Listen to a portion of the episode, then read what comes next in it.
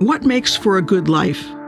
You might think that the best life would be one of unadulterated happiness, where moments of pain and suffering never intrude on your comfort and joy.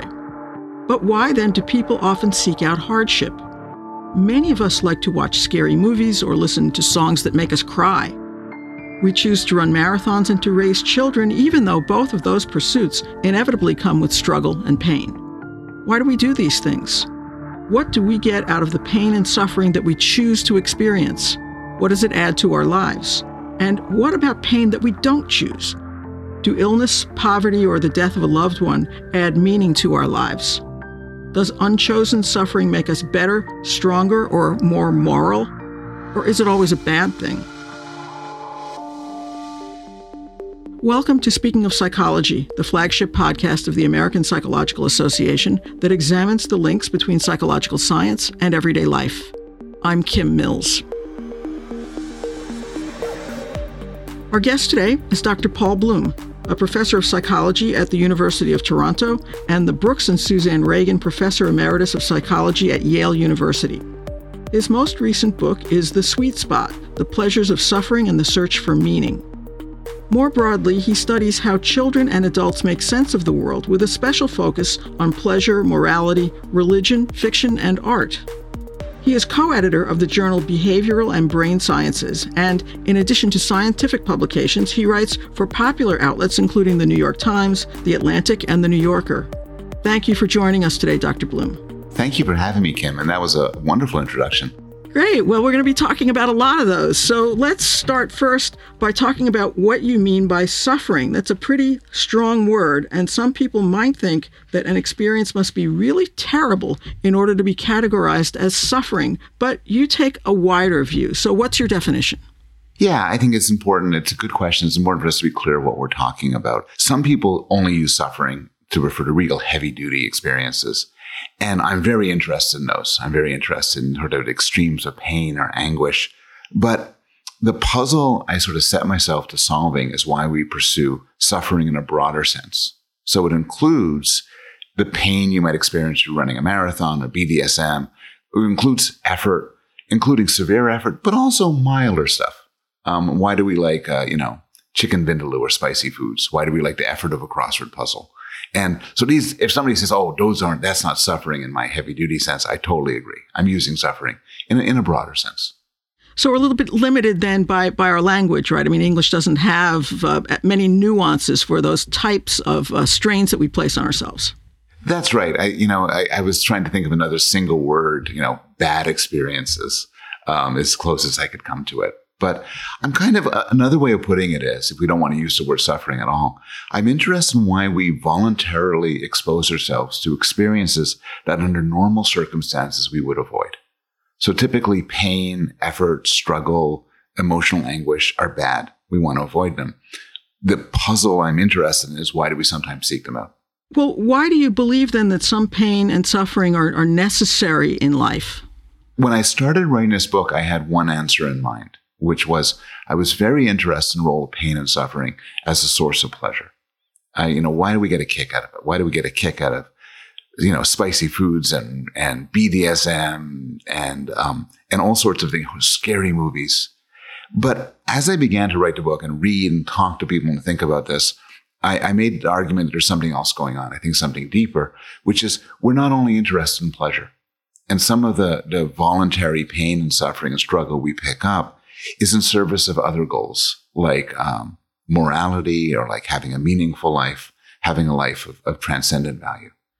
So let's dig into the connection then between suffering and pleasure just a little bit more. It touches on um, several things that I mentioned in the intro, like watching horror movies, listening to sad songs on a more extreme end. You've talked about BDSM. I just want to tell some of our vanilla listeners that that refers to uh, bondage, dominance, submission, sadomasochism, sexual practices, and when you, which you talk about at length in, in the book, you delve into several possible explanations for why so many of us seem to actually enjoy doing the things that bring us either physical or emotional pain. So, what are the fundamental reasons for that in your view?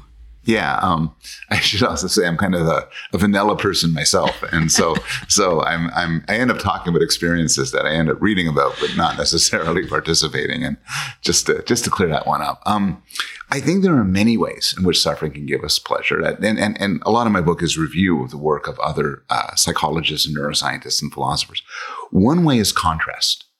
So we tend to to judge and experience things not not as absolutes, but relative to what's gone before, relative to what we're expecting.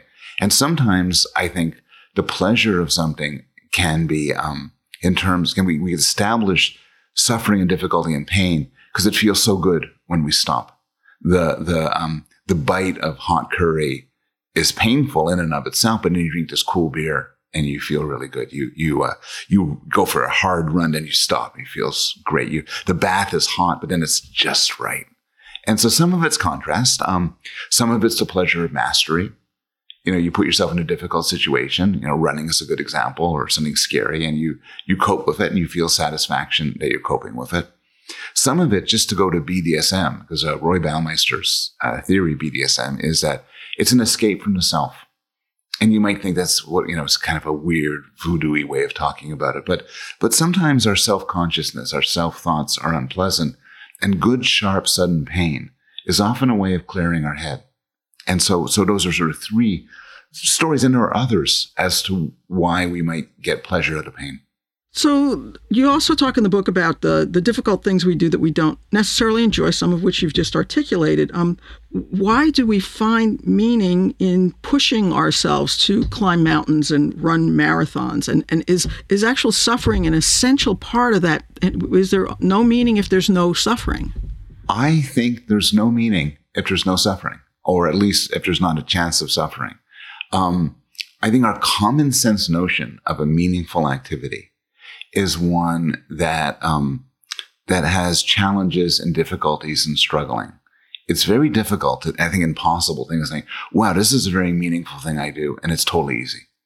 This is why, you know, sitting on a sofa watching Netflix isn't meaningful, but climbing a mountain might be. It's why, you know, a, a nice nap isn't meaningful, but, but having children might be.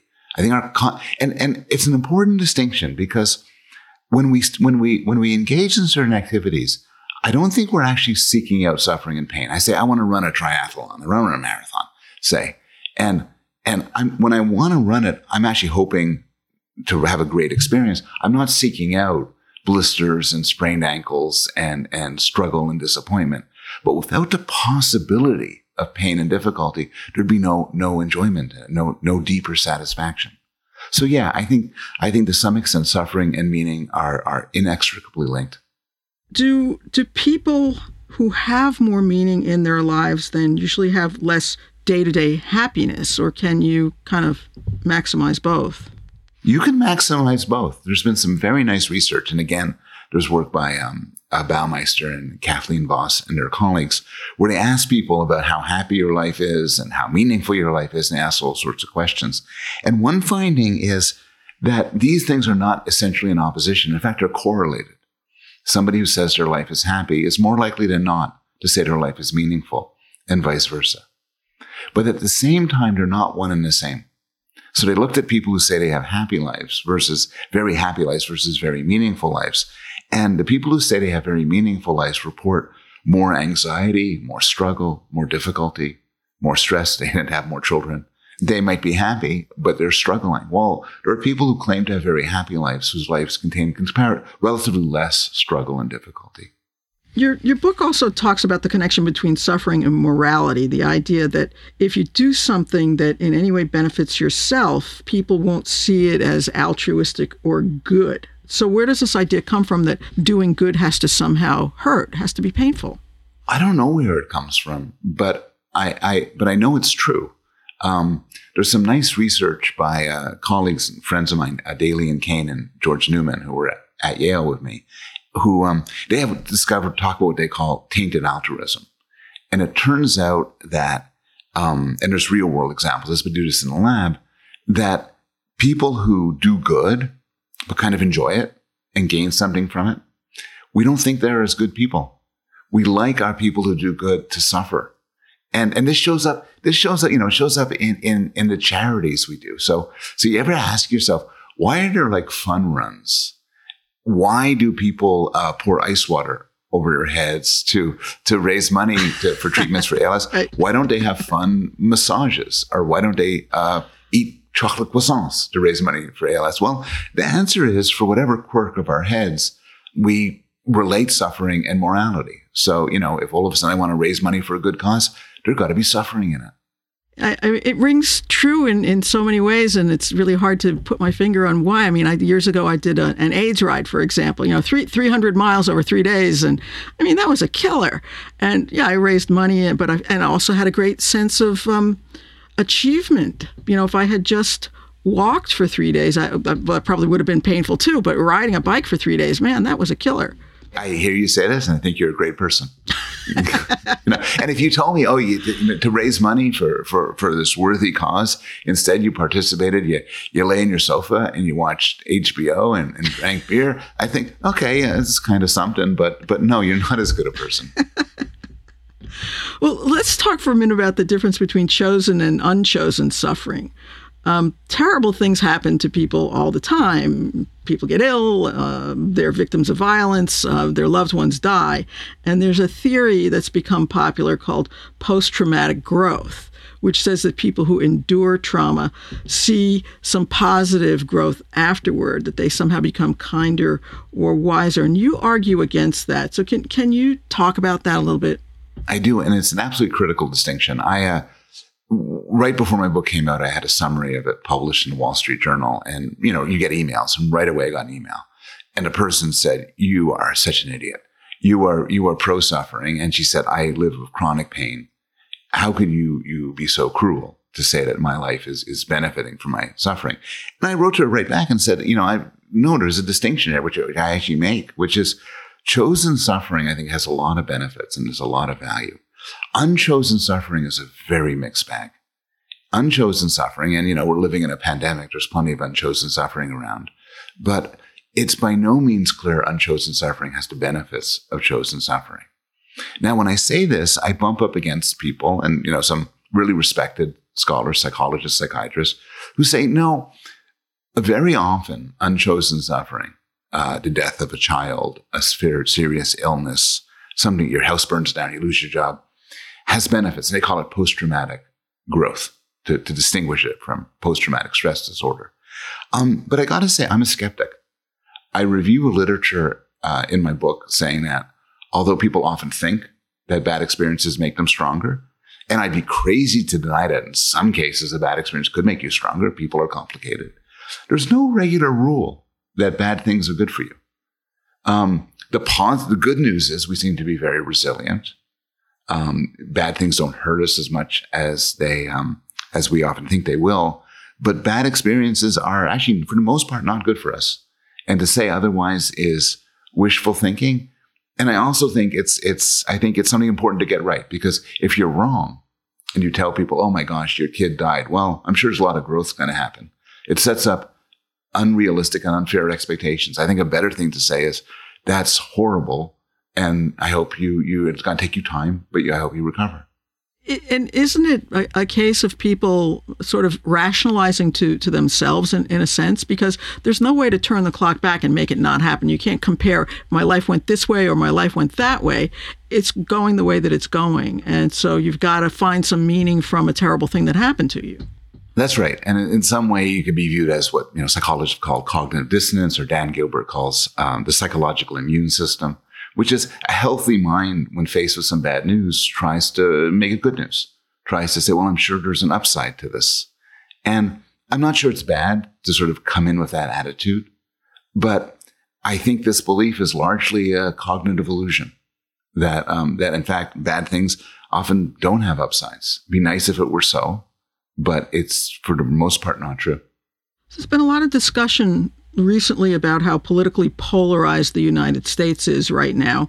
And even in the face of a traumatic event like the COVID 19 pandemic, how unusual is this when communities experience suffering together, like in a pandemic or a natural disaster? Does it usually bring people together or does it usually tear them apart? It depends on the crisis. So a lot of people, including some friends of mine, when when this pandemic began, said, "Well, here's the silver lining." Which is there's an excellent historical record that when bad things happen to people, it brings them together. It fosters a sense of community, of love, of meaning. People give examples of, um, of tsunamis and earthquakes, uh, the 9-11 attacks, the bombing of London during the Blitz in World War II. And they tell, you know, Rebecca Solnit has a wonderful book called A Paradise Built in Hell, where she talks about how these things give meaning to community. And she said, this is, in some way, here's the silver lining of pandemic. We're all going to come together. But the problem is this doesn't work for pandemics. Stories of the Spanish flu suggest that during that time, people just got mean. They didn't form communities. They, they were increasingly antagonistic towards immigrants. And there was not much positive because what happens in this sort of crisis is it isolates us. What we are doing, we are not dealing with COVID by gathering in the streets and celebrating or, or keeping a stiff upper lip as, you know, the bombs fall from above we're all sitting at home ordering from Uber Eats and, and staying by ourselves. It's isolating. I wish it weren't so, but not all crises lead to this sort of solidarity and growth. This one certainly has not. And, you know, and this one, for, and this is not something I study, but just an observation, seems to have fueled political polarization rather than dampened it. So let's switch gears for a minute here. Your previous book was called Against Empathy, and in it, you made a counterintuitive argument that empathy is often a bad thing, that it's a bad basis for making moral decisions. Can you talk a little bit about that idea? Yeah. Um, a friend of mine tells me that my books are sort of everything that looks good is bad and everything that looks bad is good. Um, uh, what, but but I stand by my my my anti-empathy argument. I have to begin with the most boring of all ways, which is by defining my terms, because some people use the term empathy to mean understanding other people, and I'm in favor of that. And some people use empathy simply to mean being good, being kind, being loving, being a mensch, and I'm in favor of that. But there's a sense which a lot of psychologists use it, and a lot of people use it, which is feeling the pain of another person and you know to say and, and, a lot of people say well to be empath to be a good moral person you have to feel see feel the world as others feel it. And i argue that this is a horrible moral guide. And i have many arguments but the main argument i give is that there's a million studies plus common sense that tell you that it's most natural to feel empathy for somebody you look like or someone's a member of your tribe or speaks the same language. I can naturally feel tremendous empathy for other professors in my department, for my, my wife and my kids, for other my neighbors. But we don't naturally feel empathy for people we're afraid of or who don't look like us or speak a different language or live in another country. And fortunately, I argue, we have other moral resources. We have compassion, we have love, and we have rationality. And even though I might not feel empathy for somebody in a faraway land or for someone whose political views differ from my own, I can understand they're people just like me, and I could extend my natural compassion towards them. So, given that you seem to have a, an affinity for making counterintuitive arguments, where, where, do you go next? What, what, are you looking at now? I'm currently working on a book, um, which is uh, Introduction to Psychology, but not a textbook, not um, not a book for the classroom, but a popular book that somebody who's just interested in psychology could pick it up and it's called, it's the subtitle right now is an opinionated tour of the mind. So I'm sure there's going to be parts where I'm going to tell you what seems to be good is bad and vice versa. But, um, but, but I don't expect this one to be particularly controversial. I hope not.